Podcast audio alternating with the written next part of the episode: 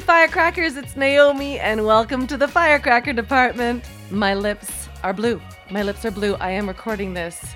I'm gonna take a picture and I'm gonna post it on our Instagram of my studio situation right now. There is a blizzard happening around me. I'm still here. That's my dedication.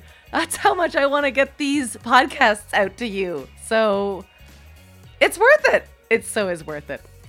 Uh, I was thinking today, you know, in line with um, giving a little bit more insight into my world at the beginning of these podcasts so that, you know, you know a little bit more about me and then I can know a little bit about you and then our community is just going to get stronger and better all the way along.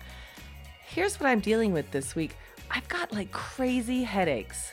Anybody else having that? And I was like, oh, what's wrong with me? I mean, gosh, I don't think I'm a hypochondriac, but I do tend to like think, oh my God, I'm not well. But then I think, oh, when's last time you had water, Naomi? And I'm like, ah, three days ago. So that that's not great. I need to drink more water. The other thing is, I'm staring at a computer like so much these days. I got to get off the computer. So my one of my boundaries that I put out there is that I try to shut down on Saturdays. And I try to do something that is not on the computer. So, you know, I'll do something like uh, something outdoors or I've been doing some collage art which I'm really crazy about. Uh, you can go and check those out at my Instagram at Sneakus if you're interested. And um, actually, I posted a couple in Firecracker Department too, because um, I think there's fun crossover there. So, what do you do to balance your world? I'm not. I'm not always great at it. You know, my pop was a. Uh, he was a workaholic. Well, I mean, gosh, he loved his job. He loved. He was a chemistry professor. Uh, he traveled all over the world teaching chemistry, and his students would say that he would stay up till like all hours of the night speaking about chemistry and then he'd be like up at the crack of dawn going for a jog and and doing his lectures like he just just loved it so much and I have inherited that gene. I love my job so much. I really do. I I I don't always find it easy. Like as an actor, I don't always find it easy when uh, work isn't available or I don't know, the projects aren't the ones I want to be doing, but I would rather do what I am doing now than anything else in the world. And then with the firecracker department, it's just such a passion of mine, and uh, it means so much to me that I don't, I don't know, I don't feel like it is work. Um, what, what's not work for you? What do you wake up in the morning and are excited to do? Because it's all balance, right? Here's the thing I don't think we're ever in balance. People are always talking about let's find balance, and I just don't think it's achievable but I will always try for it. So today I am shutting down my computer and I am going to read, yeah, a book. Uh huh. And I'm going to do some collage art. So if you're interested, go over to my Instagram and the Firecracker Instagram and check out what I make this weekend. That's my commitment to you. Let me know what you're doing to balance your life and to stay off the computer. Um, and then post it to me. I mean, that's so ridiculous. That's ironic. So stay off the computer, but then get back on the computer to let me know how you've stayed off the computer. Uh huh. Good stuff, Naomi. Now, before I get to our amazing guest today, we have got a firecracker shout out for you. I love these. I love the ability in Firecracker Department where we not only celebrate people whose resumes are super long, but also celebrate resumes that are new. And so if you have a shout out, send them my way. But this is definitely not a new resume. Our first podcast guest of 2021, composer Nainita Desai, has new music out. And boy, I love celebrating new music.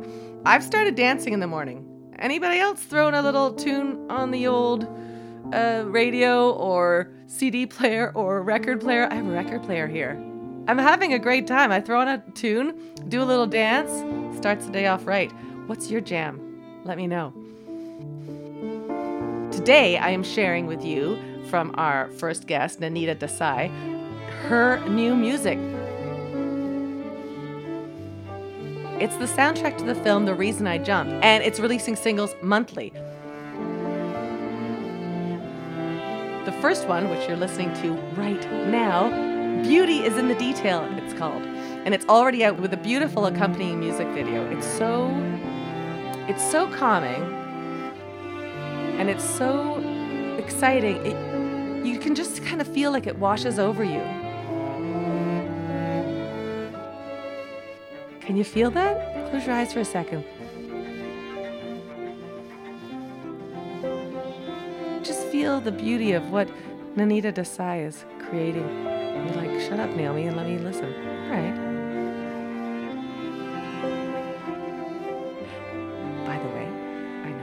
Said I would shut up. I'm not going to. The next single, Floating into Focus, comes out Friday, February 12th. Stay tuned for accompanying music videos to all of those. The third single, Drowning in a Sea of Words, comes out March 19th.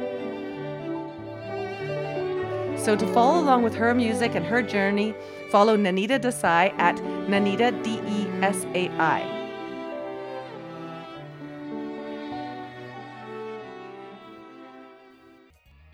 Welcome back, Firecracker Music. Okay.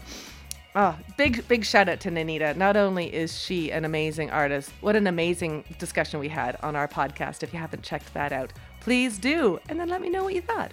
Okay, our guest today is singer, voice performance coach, extraordinary person, Elaine Overholt. Elaine's resume reads like, I mean, it reads like a Billboard Top 100 or like a Best of Broadway list. It's it's amazing. It's wild. She has worked with so many incredible performers and is so is she's such an incredible human being herself. As a Broadway coach, Elaine trained the lead singers from Hairspray, The Producers, Mamma Mia, Kinky Boots, and so many shows of Mirvish Productions. And as a vocal coach in 2007's Hairspray, she worked with John Travolta, Zac Efron, Michelle Pfeiffer, along with Catherine Zeta Jones, Renee Zellweger, and Queen Latifah for the Oscar winning Chicago. I mean, it's mind boggling. She's also worked with folks like Shawn Mendes, Jim Cuddy, Alannah Myles, Jully Black, Jackie Richardson, and Megan Fox. Incredible, incredible. Like she just, I mean, you're gonna find out when you listen to this interview, but she's just such a dynamo. Her energy just radiates. You can't help but just like soak it in, even long distance. She started as a young girl performing gospel music in her church choir. Then she went to university for voice performance and became a backup singer for, get a load of this, Tina Turner, Anne Murray, Dionne Warwick, and since then, Elaine has performed on world stages, TV, film, and she's even had her own show on the Oprah Winfrey Network. On her TV series Big Voice, Elaine took gifted but untried singers, put them in a six week boot camp, culminating in their dream performance, and the show is incredible. It just it shows the power of voice, it shows the power of of instruction and cheerleading and confidence and the power of Elaine. Who's kidding who? She's inspiring and she has such an incredible and unique experience and stories to share. I loved my talk so much because it felt like I was kind of going back to theater school and I got so into like the vocal warm ups and things. I was like, oh, I missed that. I missed like the days where that was the focus. You'd wake up at like six in the morning, you'd have like an hour warm up if you had an audition, or you'd get to theater school like early to go over warm ups or exercises. Oh, she just brought me right back to the love of the craft, which is what a gift. Okay, let's do it. Here's my chat with Elaine Overholt. I have to say, every vocal coach I've ever worked with, I feel like they have a gift of some sort, a gift of like another alter reality where you have like a sensibility of seeing into people's souls through their voice and through their breathing. Do you agree with that perspective? I love that description, and and I I think it's true for the very good ones. I think there are some, yeah. who you don't feel that with, you know, who aren't either for whatever reason their soul is not like that, or they they're in it for the money, just the money and the regular paycheck, and or for whatever other reasons. But there comes something with being a coach, and I find the more I do it, and I've been doing it for a long time the more I am dedicated to it, the more I I have a thirst to get inside mm. of your mind, to get inside of your soul and figure out what makes you tick, what makes you um, have a lot of tension in your upper body, you mm-hmm. know, or or or what is there in your history that causes your jaw to be like this, or to use this often happens, uh, to, or to use a small sound because you don't feel you have the right to make a large sound. Yeah. And I, I know I'm going off your question yeah. just a little bit, but um, I, I do no, go, go. I love where you're going. and, but there are so, there are uh, a number, many, many teachers who are extremely gifted. And again, mm-hmm. the, the more you listen, I think it's all about the teacher listening, not just listening to the mm-hmm. sound coming out of the student's ear or the, during that lesson, but to listen to I, I, talk to them. I find out you know if there's something driving them crazy or something happened or something way in their past.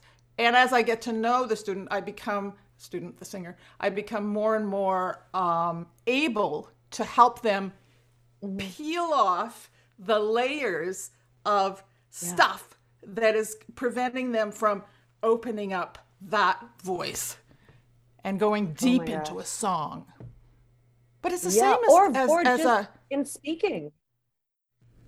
But I, I just think that like, with singing, you can't you like I don't you think okay here's my I don't even know you tell me what you think about this, but I think with acting I think that actors can get away with more with faking it more. But I think because singing is connected to your breath, mm-hmm. that you can't.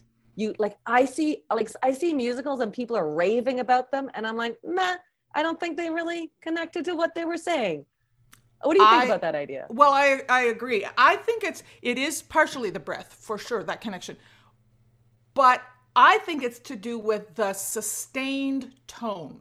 When you're speaking, you're not sustaining tone. You're talking, talking, talking. When you sing, ah, there's a literal, physical, scientific vibration that is is in your body it's in your chest it's in your nasal passages it's in your head and it's vibrating and i've done a lot of thinking about this it's all mm-hmm. i'm, I'm a, not a scientific person at all and i'm not a scientific type teacher at all but there's something primal that happens when yeah. Mm, you connect with that and you can literally feel it if you put your fingers you know on your bones on the mm-hmm. side of your nose and you go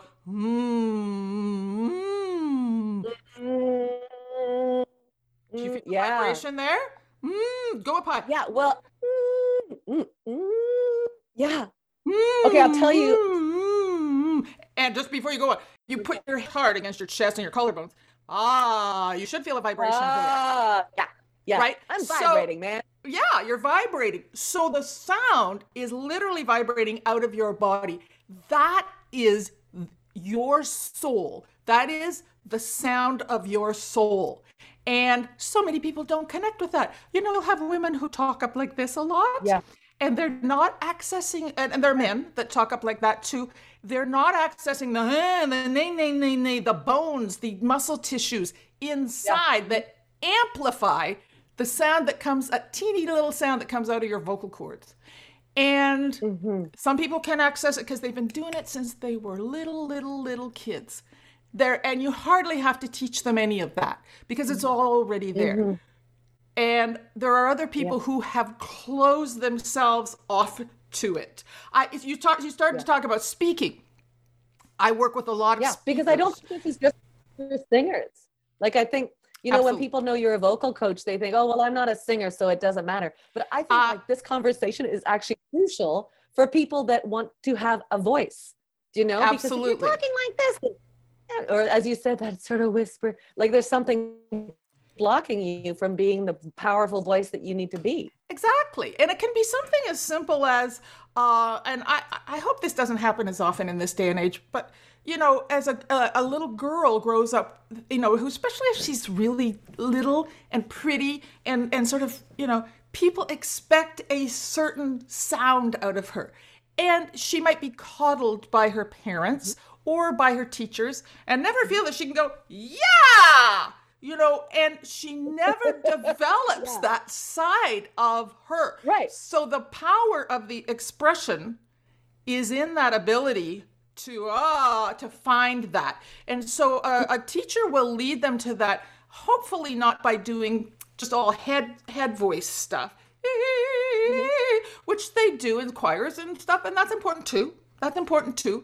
No kidding. Uh, you got to learn to, you know, sing a tune. You got to learn to read. You got to learn to have rhythm, um, and all of that good stuff. But in terms of finding the primal, primal sound, and when speak I've had guy I had a guy come to me who was uh, uh, uh, the the uh, CEO of a large corporation and honest right. to God Naomi he talked like this and he said I mm-hmm. need to work with my I need you to work with my voice because I have to do big meetings and board meetings and I don't know how to express myself my heart just no melted the smartest guy in the whole wide world, coming up with incredible ideas that will change our medical world. And to get him to say, yeah, was almost impossible at first. And it to, and as I got to know him, started to ask questions, found out that in the family, a lot of kids, like six kids or something like mm-hmm. that, uh, right. Italian family, you know, very demonstrative, but he was the quiet one. And he right. took that place. So he got labeled. He got labeled. He labeled himself too. Uh, he, and he got labeled as the mm-hmm. one who never spoke up. Um, I know myself. All right. Yeah. Um, you know, in school, I used to. I, have always had this fear. I'm getting getting deep here. Uh, I've always had this fear of sounding. Okay, I'm with you.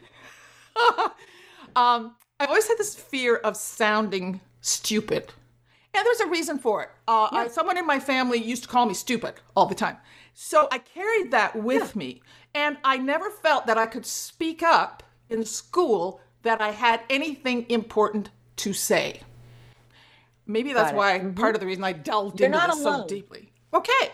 So yeah. what would yeah. I do? I would shut up and not speak my opinion because I didn't want people to disagree with me. I still mm-hmm. deal with that every day of my life. Mm-hmm.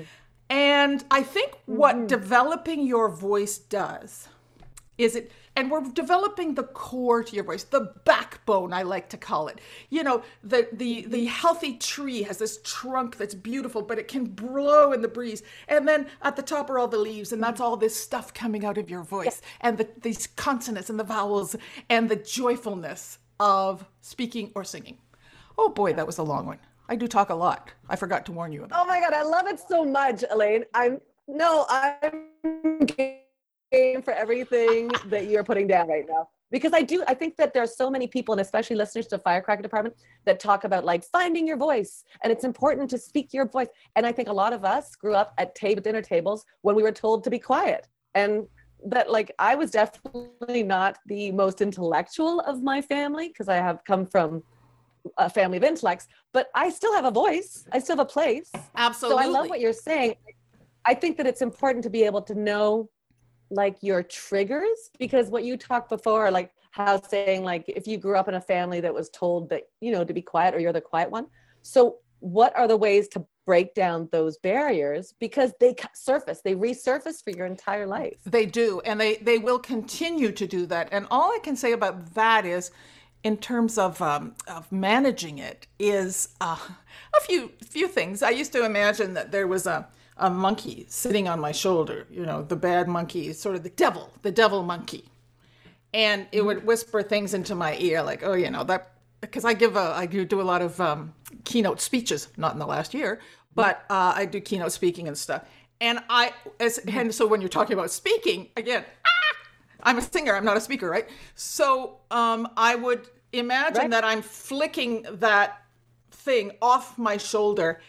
And what I say is, you go through the fear and do it anyway.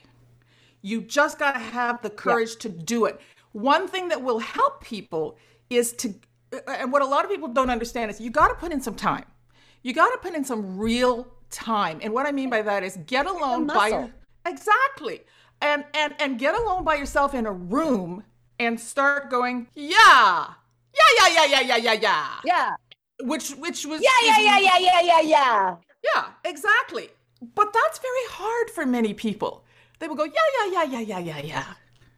You know, right. so right. that you're raising the level of your new normal to be able to go up like this when you speak and down like this when you speak. I when I watch TV, especially newscasts and whatnot, I'm constantly watching people um, and things like when they don't open mm-hmm. their mouth very far because you know whatever reason they don't yeah. want to open their mouth again that's yeah, tough for some people because it's an emotional letting go i'm not saying you have to be loud either by the way but um or you know the the uh the um uh, no. newscaster who whose voice stays on one level the whole time and it never goes up and it never goes down. It just stays here like this. And they don't know that they can put it up there and then they can put it down there. I'm overdoing it, of course, but there you go. Yeah. but I think it's all connected, right? So these folks that are speaking and saying, like, I have a voice, I have a voice, and they're like straining their vocal cords. But I think it's so connected to your body too. Like, and you must find this, you know, I, I teach improv, and whenever I watch actors and I can see they're being like super truthful. Their bodies are open, their shoulders are down. And as soon as they go into like a level that might be a bit vulnerable, their arms go crossed, like they do a thing that there's a habit of like a I don't know somehow closed. Yeah. Do you You're see this? So yeah, or in their jaw. Like every day. The, yeah, and the jaw is a big one because the only way you can open yeah. your mouth is with your jaw joints. Yeah. You can open your lips as much I'm as you can. It right now. Right.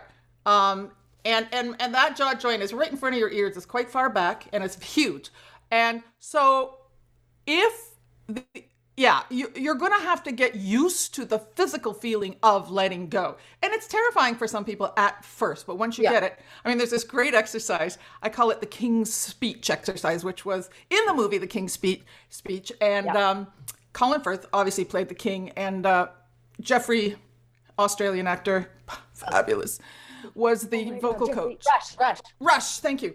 And the exercise goes like this: you clasp your hands together, and I'm I'm moving my el- my hands away and towards my chin, right? And it's just this: you have to let the neck go and the jaw go. Uh, so it's ma, and the tongue.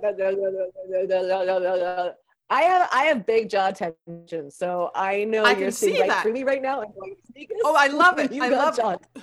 Uh, do it again in a second and let your jaw go a little further open than you would. Just do this first. Just open your mouth as far as you can and stick your tongue out. Ah. Ah. Ah. Okay, good. That's a start. Ah. So now when we do ah. uh, you're also going to let your neck go. All right. I'm sitting in one butt cheek, I'm sitting in the other, and my head's going side, my body's going side to side, and I'm letting the head fall to gravity. Oh, I'm hearing not. I'm not yeah. leading with the top of my head like this, and if you look at me right now, if I go like this, I am not moving my neck, right? right. I am just moving my body. You really got to let it go at the back of the neck. But anyway, this time when you do it, let your tongue sit on top of your bottom lip. Ma, like that. Ma. Let me see that. Uh, Say ma. Uh, uh, okay, good. Ma. So then you're going to go ma, ma, and it feels silly. The chin, the skin under your chin. Let me see you go side to side as you're doing it.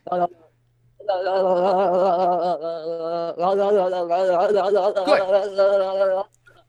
Make sure you're not going la la la la with your tongue. La, la, la. The tongue should not be moving. It's like a piece of dead meat in the bottom of your mouth. or if you're vegan, maybe uh, tof- tofu or something like that. Ma. It stays there. It doesn't go la la la la la. You know, it just hangs there. Ma. what a gorgeous sound right? And it's just sort of like letting go but i know it's so funny because i knew we were going to be speaking and i feel like vocal coaches see right through me. Like i think there are acting coaches that are similar to that and have that skill but i feel like vocal coaches go i see the tension you're faking it. Yeah. right yeah yeah yeah. Yeah and um also a good vocal coach and this is another thing i've i've learned over the decades I used to direct my students or my, you know, the person in the lesson a lot. Now I, I realized, and uh, my wonderful partner Glenn Morley has taught me this, uh, to teach them or to help them find it themselves.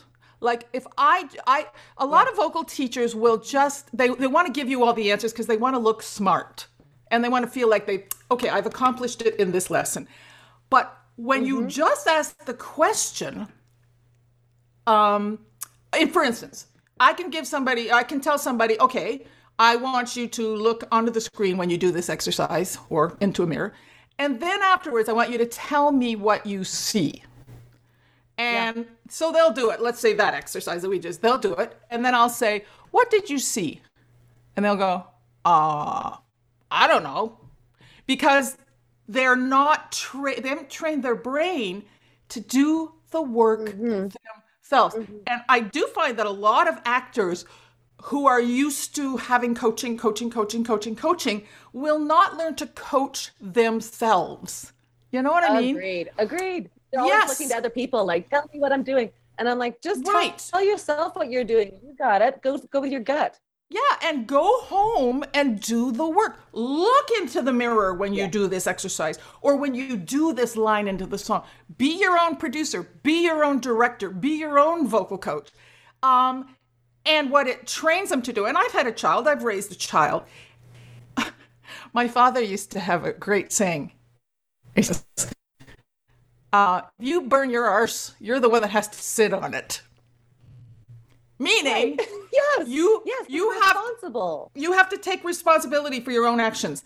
And yeah. I, you know, and half of that is teaching the parents to let their kids fail. Uh, with the younger ones, mm-hmm. Um, mm-hmm. who want to do everything for their kids, and I, oh man, parents get me right away. I am brutal with parents. No sitting in on the lesson. No, and I, and I respect them because they're the ones paying for it. But I say to them, you can sit on the first lesson because you deserve to see what I'm doing with your child. But once that's over, yeah. you're out of here. And I don't teach the little, little, little ones. You know, I'm usually starting at that 12, 13, 14 range. Most of my students are adults.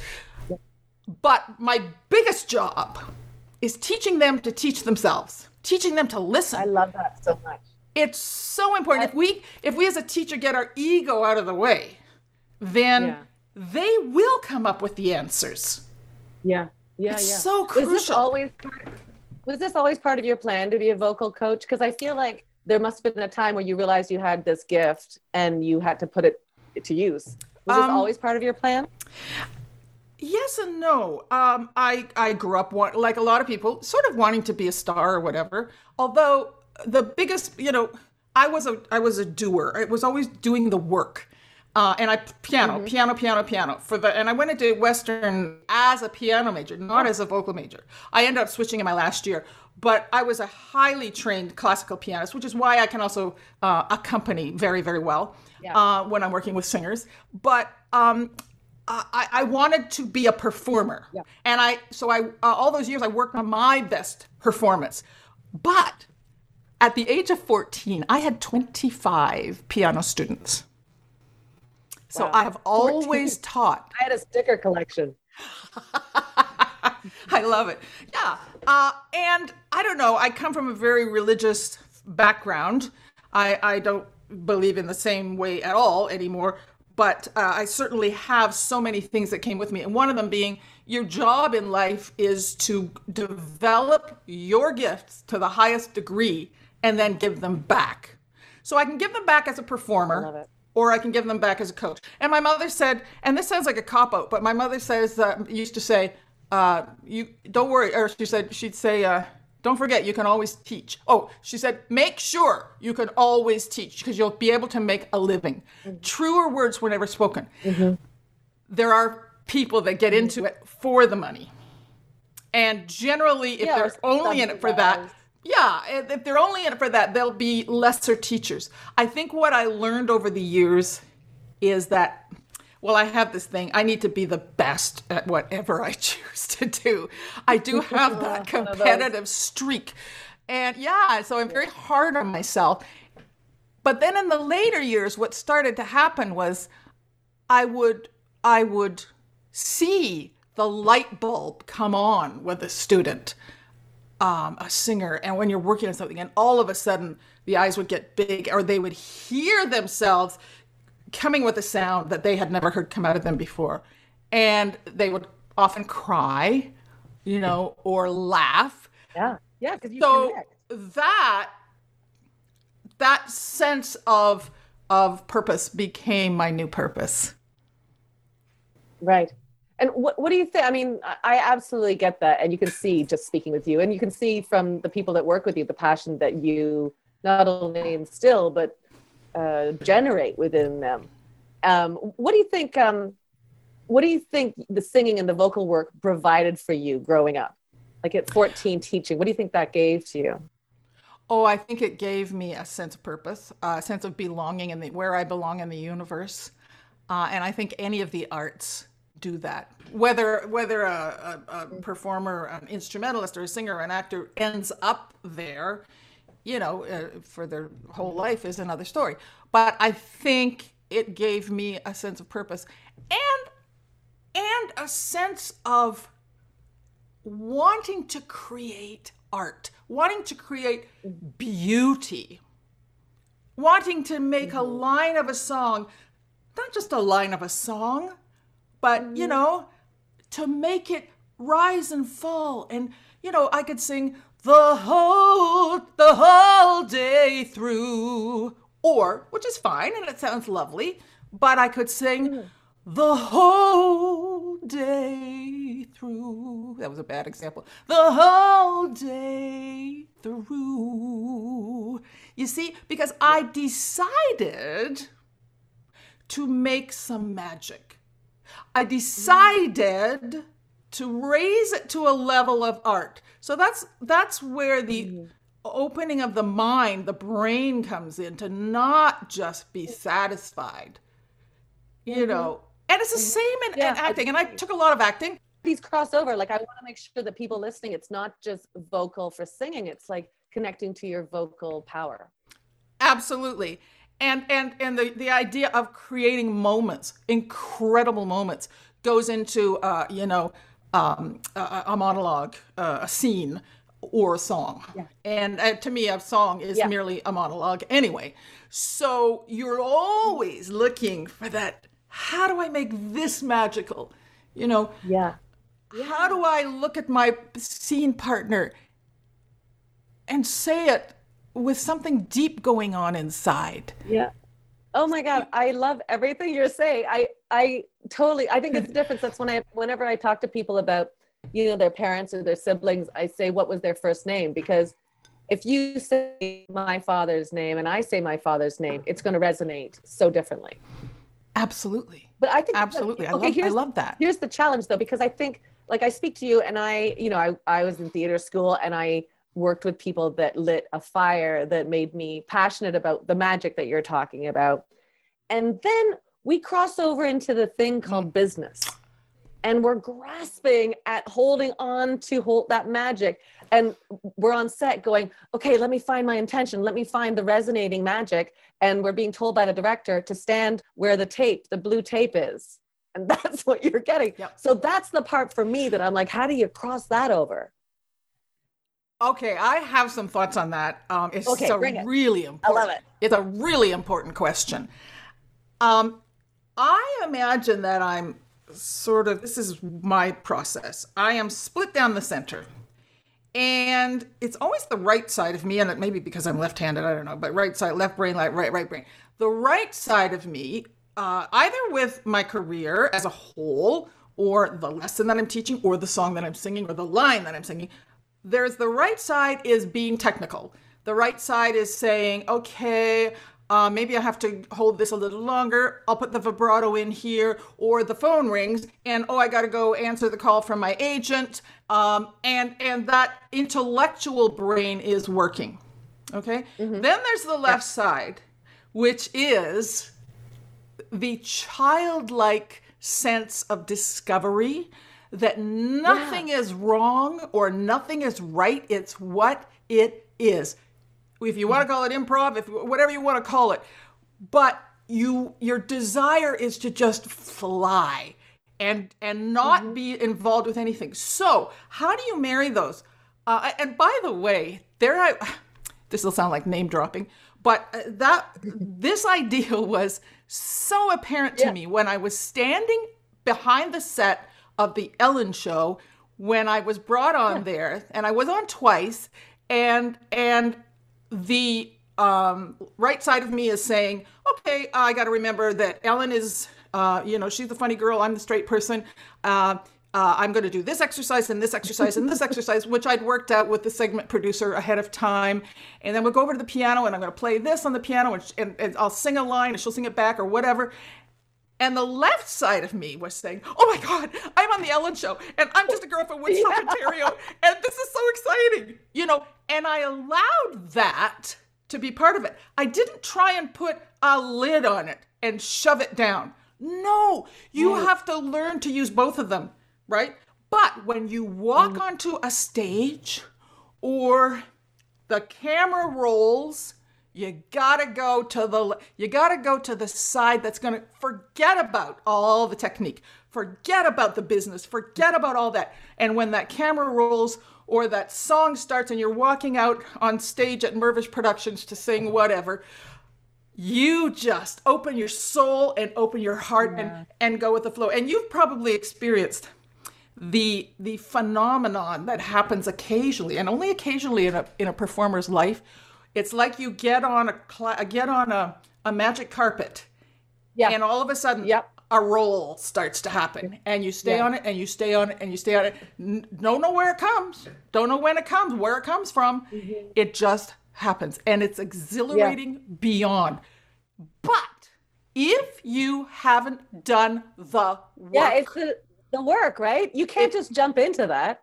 You and hope that it magically years. appears. Exactly. Yeah. For years, you have to sit at home or sit in classes or do whatever the work is in front of a mirror, videotape yourself or whatever it takes. Listen to the sound back, look at what your intention is. And if you can't get comfortable with all of that, you're going to be doing that while you're on stage, and you can't do that. That's the learning that requires every artist, every great artist, to pay attention to, especially yeah, in theater. Agreed. Because theater, you know, as opposed to cutting up scenes in film or television, theater is that beginning all the way to the end. You know. Yeah, I mean that's the that's the problem with film is that you you work on your craft and suddenly the craft is out the window and it's all about we only have ten minutes to get this really complicated monologue. Yeah. So off you go. But I think you're right. It's all it's the work up to that moment. Yes, absolutely. And then you forget about it. You throw it out the window and just go. Yeah. And trust. I mean, that takes trust and meditation. I do that kind of split focus because I spin plates in my life and I have like, you know, like something going on and then action. And so how do I like shut that monkey brain down and open that up monkey? So there's lots of monkeys in my brain. Yeah.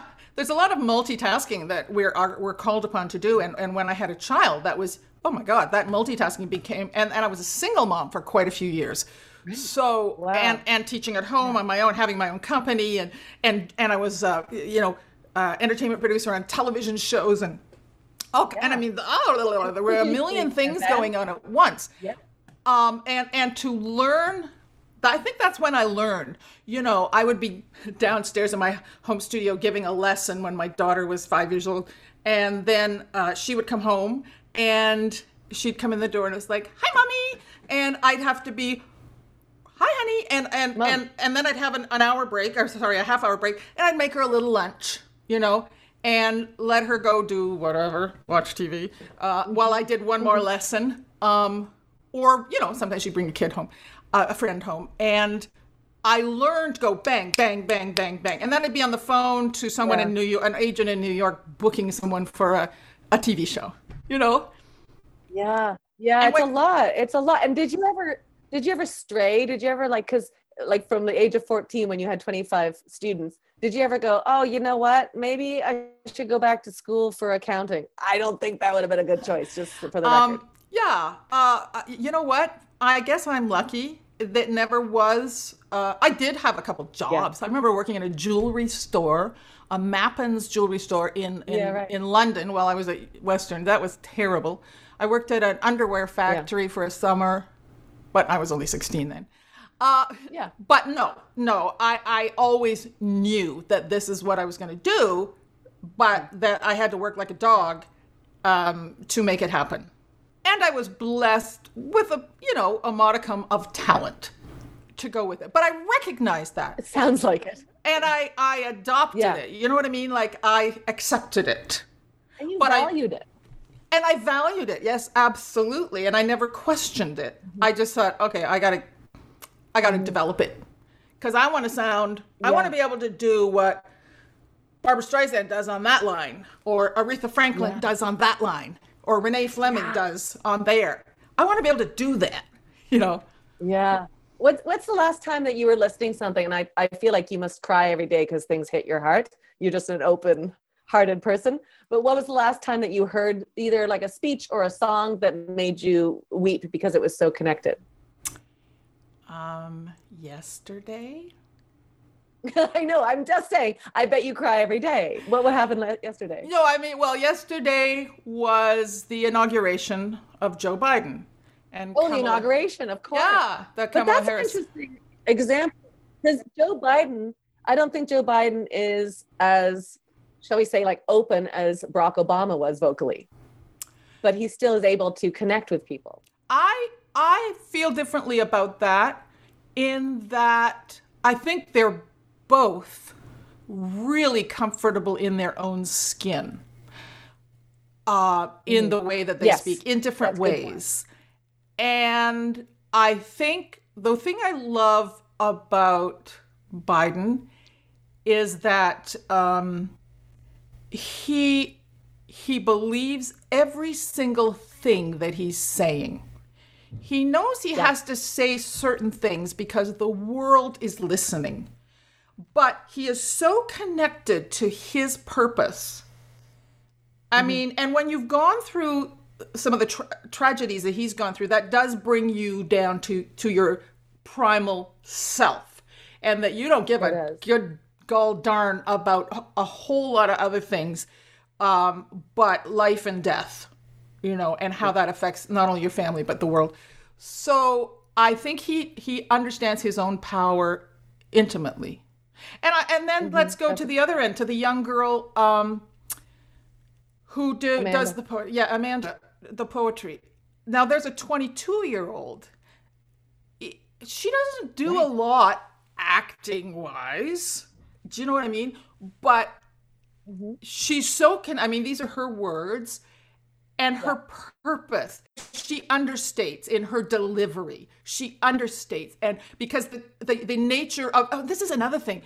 When you when you choose material either a song or a monologue that has depth and power you're gonna yeah. you're gonna be a very different performer.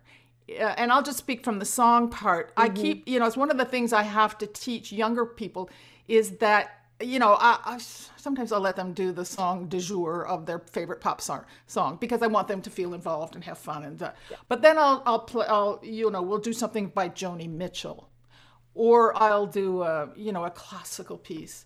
And at first they'll go, mm, I don't know and then they understand the depth of the writing of that. Yeah. I mean, I live with a composer who also writes songs and whatnot, and I'm and I've composed songs myself. And that's I always tell singers that's where the real art is is the composition of something yeah. absolutely poetry.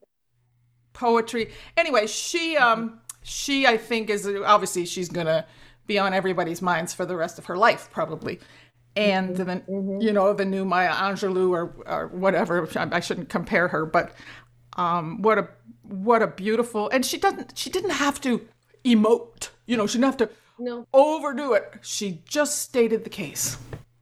Mm-hmm. Yeah, connecting. I think that's such a true statement of like believing 100% in what you're saying. And I think as an actor, finding the lines that you have in front of you and finding a way into it so that you are 100% believing exactly. what you're saying there too.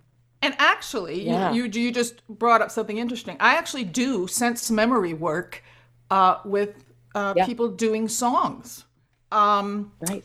You know, and if people don't know what sense memory work, it's basically you know it, figuring out what what is the sense in this piece that i'm doing whether it's a monologue or a scene or a song and what what is there in my memory that goes so deep into my mm-hmm. soul and it, it, should involve one person that i can speak to that person even though the scene might be sort of different blah blah blah but if i connect with that yeah. person like the boyfriend that just broke up with me or the grandmother that passed away that i can't talk to anymore i will talk to her you know and yeah and to do that in a song, I've had people, I can't even tell you how many times, who break down and cry. And we've done it in master classes and in my private lessons, who will break down and cry when they make that connection. I'm sure you've you've experienced it many times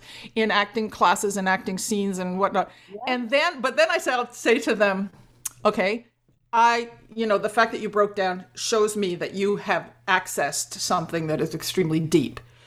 Yeah. Now, you're going to put that out there, access it the same way. You may not cry because it's very, very, very hard to sing and cry at the same time. Yeah. I like yes, acting right. a scene.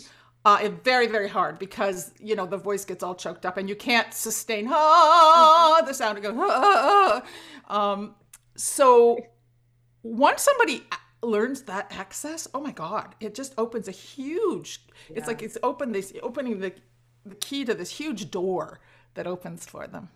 Mm-hmm. I, I love everything you're saying. I, I, and I love like the trajectory of your career because you've spun so many different plates. So you've been able to be a performer, a teacher. You've been, you know, the the um, uh, oh my God, Maria. Uh, oh, TV the judge, show. the judge. Um, yeah.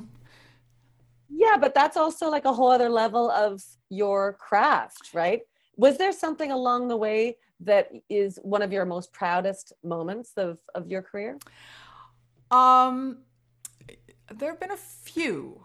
Well, you know, in terms of I guess, who I worked with. I think the one that, you know, sort of stands out is when I backed up Ray Charles one night. And um, yeah, that might do it. I mean, I and you got to understand, I grew up playing piano, and I listen. He was my one of my absolute. You could count on my one hand five idols, mm-hmm. and I would emulate yeah. his playing the piano and the way he moves back and forth like yeah. this when he when he's sang. Right. I mean, this was a while ago. It was 1991. I mean, that's really? a claim to fame. Yeah, sure. really. Yeah, and you've worked with such incredible people. Do you have like like the thing that you're working towards? Do you have something that is like I don't know, like the the the pillar of of, of the penultimate your the, career the that ultimate penultimate. Okay, I'll put it out there and I haven't done anything about it yet. Um I've been wanting to write a book. I, I love yeah. to write. I love to write. And I'm at the stage in my life where, you know, I've done so many things that are like the hullabaloo and the, the struggle, the struggle. Put it on Facebook, put it on. YouTube, put it on Instagram and all this struggle.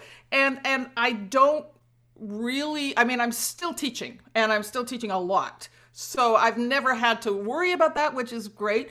But I feel that there are some things that I can only say over a long trajectory. And I love yeah. the writing process. I'm, I don't think I'm very good at it. I don't know. I'll just speak from my heart and maybe I'll have a great editor.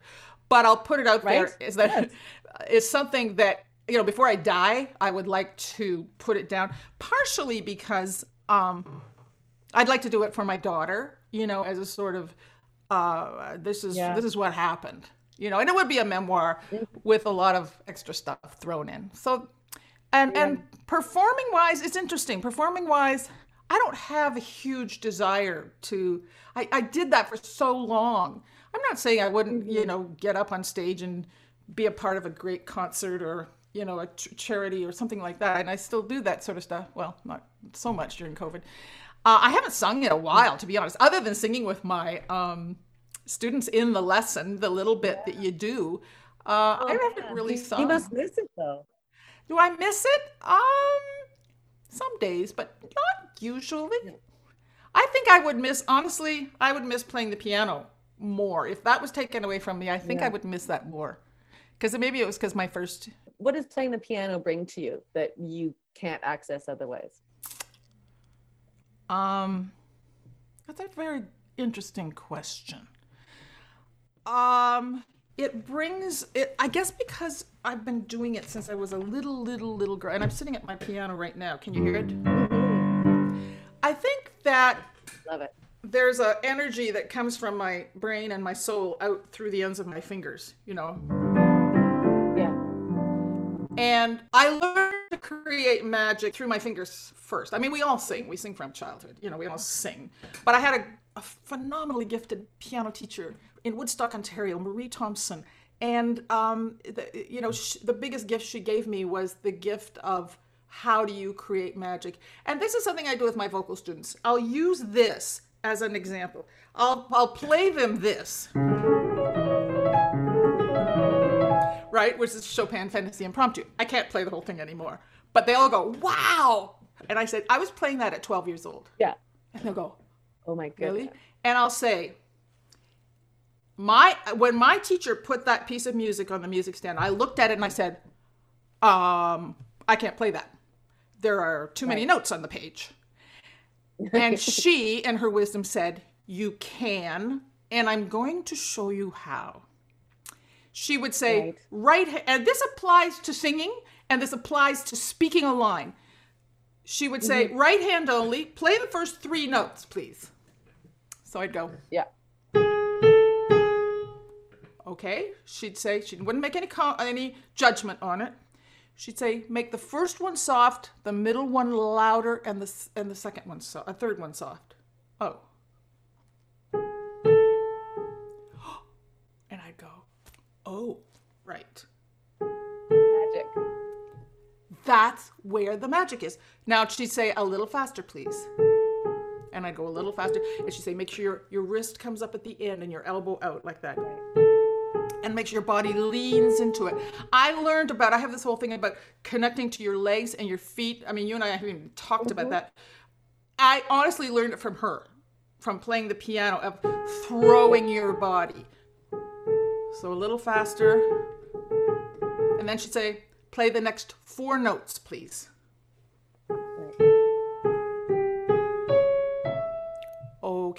And she'd say, now at the end, I want you to let your elbow come out and let your hand come off the keyboard like that. Wow. Right? And then a little faster, please. Right. Of course, and also making sure you have the right fingering. So that you're ready to do that. Right? And that didn't even have anything to do with the left hand. Then I had to learn the left hand. So you'd spend weeks and months and months learning this piece. That's how you break Right. it down. But she was also like seeing i mean i'm watching you people are listening to this but i'm watching you connect not only to the music and your fingers the magic there but the movement of it and i think there's a huge disconnect with artists um but like even if it's cerebral and we're actors using our voice but we're not connected to our body or you're a painter and you're connected to your paintbrush but you're not connected to your body like Yes. the more we're connecting to our body the better and gosh we're so much on zoom and everything else we're we're, we're going the wrong direction but Yeah. you know Yeah, we've no got a lot to fight against I'm so glad that you brought that up. The, actually, the first thing I do when I'm working with a singer is get them into their feet and their Yeah. legs, their their quadriceps, their calves, and their knees and their feet. And some people, you know, and I I'll try and describe for the radio or for the podcast what this is like. Some people sing it, everything is pulled up. You know, the shoulders are Yeah. up and the chest Yeah. is up, And tense and there. there's Yeah. a tense in your tense in your shoulders and your neck and everything. And I just, you know, I, I- I get them to bend their feet, put put their feet apart a little bit, one foot ahead of the other, and push into one foot, push into the other foot. And, and if you're sitting down playing piano, you're pushing into what one butt cheek and the other butt cheek, and sometimes you're going to go forward. right So it's you're create you're using the strength of the very large muscles of the lower body. You're letting your spine go mm-hmm. like a snake because that's how the energy mm-hmm. comes up and out your mouth. And then I teach upper body letting go. And in my vocal warm up Yeah. I I start with that and, and do that whole thing. But so, in other words, see, I'm moving back and forth. My spine is loose. I'm letting my head go like like it's not not so much like a bobblehead like this. That's it. What, what you're doing is great. You're letting it fall to gravity. I know I can't help it. I'm doing with you. Yeah. When you get into a song, uh, you're not standing there like a stiff board, you know, with your hands by your side like this. There's this, and I often you you get them to use their arms as, as almost like as if they're conducting themselves. Da, da, da, da, da, da, da, da, da, da, da. So and and getting the shoulder, the uh, sorry, the elbows out from the body. We keep the uh, elbows close because it makes us feel safe, and it also makes you feel small, but it makes you feel safe. Uh, so this everything. idea of bringing this bringing this out, ba ba, right, and you are really connected to the legs. That's why I love hip hop and jazz Yeah. because those you know Uh, those are the two that really get down in the quads. By the way, this is by the way. I also yeah, I'll take it. One of the jobs I worked with, which I loved, two jobs. The National Ballet of Canada. Karen Kain called me up one day. Yeah, I read about that. Yeah, and then I ended up doing the same thing with the San Francisco Ballet. Well, can yeah. I tell you? So what so they you're working with ballet dancers. Just I'm working with ballet dancers. Don't know. That's right. Mm-hmm. And what they were doing was West Side Story Suite, which Jerome Robbins choreographed. For ballet. It wasn't the it wasn't the the full production of West Side Story. And yeah. um it hadn't been done in 25 years at that point, but Karen Kain uh, called me up and said, "These dancers have to sing. They have to sing a bit as a as a full group, and then we need um, some soloists that are in the corps that actually dance." Right. So I'm right. going, "Oh, right." So she said, "How do we do that?" So I came up with the idea. I said, uh, and this was when people are more, you know, more, more working with uh, CDs. I did a recording, like a car- like a version of the song. I think from a recording of it uh, and and uh, as an audition piece. So the boys, I uh, the guys I had, boy, boy, crazy boy, the song "Cool," and for the girls, I did. Yeah. I want to. I want. I want to be America. We did that song. So I just chose yeah. a small bit of it, and I mm-hmm. said. What you'll do is you'll give them the piece, the part with the vocal in it, and then you're going to give them a piano track that I created with no vocal on it. You're going to do 80 copies, give them to all of your dancers, give them a month. Um, and I'm going to come in and I'm going to videotape. They're going to like audition on videotape at that time. Right. So I did. I went in and it took two days to audition everybody, put everybody on videotape. Yeah. And uh, I, it was yeah. one of the most exhilarating yeah. jobs that I ever did. I, I, I mean, I memorize lines by walking around because I need to be in my body. I do like the dishes and I, I go for walks and things like that. But this discussion, I have to tell you, is such a great reminder to so many aspects of I don't know of what, what why I started this whole career because it reminds me of the magic and that we can still access that magic even when we're trying to hit a little piece of blue tape on the floor. Absolutely. You are so right, Naomi and we yeah. forget that we, we get so caught up in oh you know especially when you're you're uptight about an audition and you think you should be this way you should be that way oh, yeah. and and yeah. trying to second guess what the director wants when you know sometimes what you come mm-hmm. up with mm-hmm. is exactly the opposite of what they want so you got to trust the power of you trust the power of mm-hmm. what what you are and you know because they may want something completely different I know, and, and it's such a weird business because we we we go and we go into this business because we are connecting our heart to something that is uh, passionate and magical, as you say, and then at some point it becomes less about the heart and more about the, the like being watched, and that's when the oh, like our brains kind of flip a little bit, right? Because it becomes less about like the connection to the word and it's more about the connection to your red carpet. Oh yeah, again that, and you know what? I mean, even in that, forgive yourself because, I mean, I think that there's, I think that there has to be some sort of ego thing involved. I, I mean, I'm mm-hmm. not so Canadian as to be self-effacing completely, right? Right, right, right. And that, but the ego is more. I know I can create that magic. And sometimes, you know, especially as younger people growing up, you watch somebody else do it, you think, eh, I, I can do that better. And that's not a right. bad thing well, to do to say to yourself. So go and figure out how to do right. it better, right? So yeah. I think that there is a, for, a, a, an element of ego that pushes us forward. Certainly, as a younger person, uh, it just has to be yeah. tempered yeah. with you know the overall creating, wanting to create great art and wanting to create moments and and all of that good stuff. Yeah, yeah. Uh, Elaine, this has been so delightful. I have to say, what a great, uh, just a reminder of the the passion behind this this work that we do. Well, I do kind of run off at the mouth a lot, don't I? no, you know. I'm I'm on that run with you, buddy. I'll go anywhere. I think you're fantastic. Oh, I think you are just brilliant and you are a treasure to our Canadian oh. industry. You really are. You're That's just you're just a breath of of joy and delight when I watch you work. Oh, thank you. That's lovely. That's and I'm not really BSing you, you either. I can see I can see your face and it's only truthful. so it thank you. And let me follow let me wrap this up with our okay. wrap up questions for firecracker. Wrap These don't question. have to be fast. They're okay. same. All right, fill in the blank. Ready? Okay. Oh dear. To me, a firecracker is. Oh, and you can't be wrong, by the way. Oh, for me, a firecracker is somebody who takes what they have, builds it to its highest uh, degree of artistic um, pr- perfection, and throws it mm-hmm. back at the audience. Yeah, I love it. I love it. What do you want to be best known for? What do I want to be best known for? Uh, my pumpkin pie? No, uh, perhaps okay. not. I don't. Even, I don't. I don't even make it anymore. Uh, I gave up after. No, but I do. I do make a very good pumpkin pie. Um, I, what do I want to be best known for?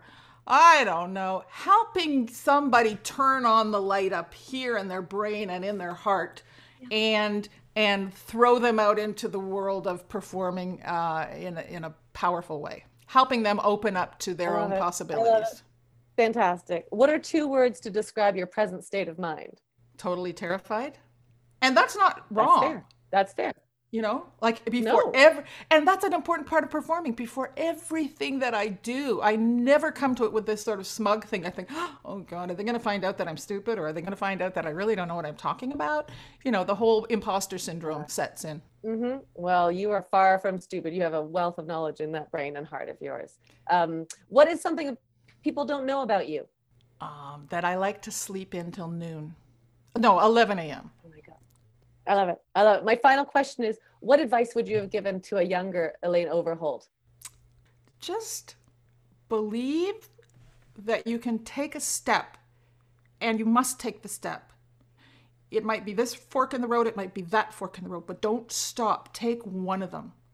And if that, there's no right or there's no wrong. You just got to go through it. Go through the fear and just do it. I love it so much. I have so enjoyed speaking with you today, Elaine. Thank you so much for your time. Oh, Naomi, I wish you all the best. You are an extremely gifted human being. And uh, the world is Thank a better you. place because of the work that you do and who you are.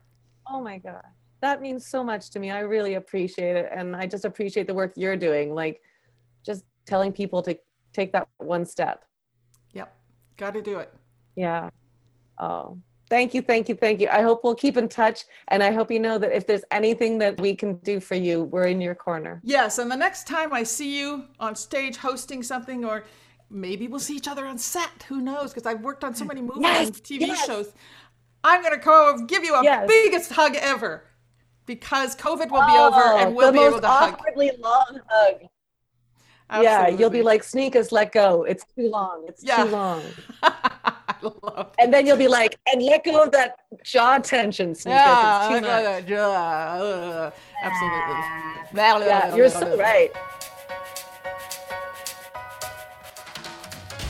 so much fun. I have to say, I always get a little nervous around vocal coaches and like really good acting coaches because I think, oh man, they can see right through me, and they can be like, oh, I see, I see your tricks, Sneakus, or they can like see when I'm holding tension and why, and she'll be like, oh, your shoulders are up, and then you know, I'll just burst into tears and flames. And why is that? Why is that? Why do they hit your heart so much? I've worked with a couple acting coaches like that. All they have to do is like put your shoulders down, and I'll just like burst into tears. It's incredible. Talking to Elaine was so amazing, and she just has so much knowledge and so many stories to share. You can actually get trained by Elaine herself, not only in person, because she does private lessons, even in this COVID, she'll do that over Zoom, but with her album on Apple Music called Elaine Overholt's Big Voice Vocal Warm Up and Workout. It's fantastic. I've had a little taste of it. I'm a fan. We're going to link it in our show notes along with her social handles at Big Voice Studio and at Elaine Overholt.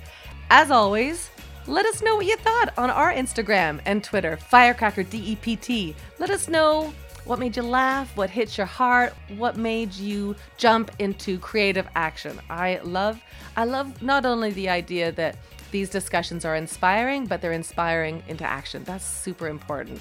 That might even be our our slogan, Firecracker Department, jumping into creative action. What do you think? Hmm? Maybe.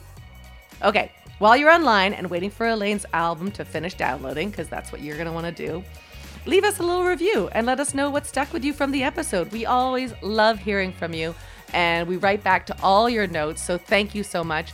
Big shout out to the folks that are clicking and going through our newsletter. We don't do a lot of newsletters because I know it's a lot. It's a lot of uh, information overload, right?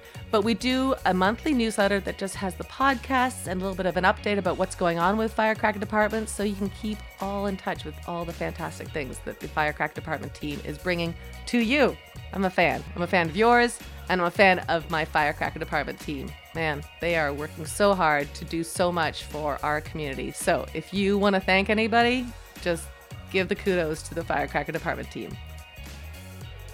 Like I always say, there's space for everyone within the Firecracker Department, and if you're not already part of our Facebook members group, why not? There's tons of stuff going on over there.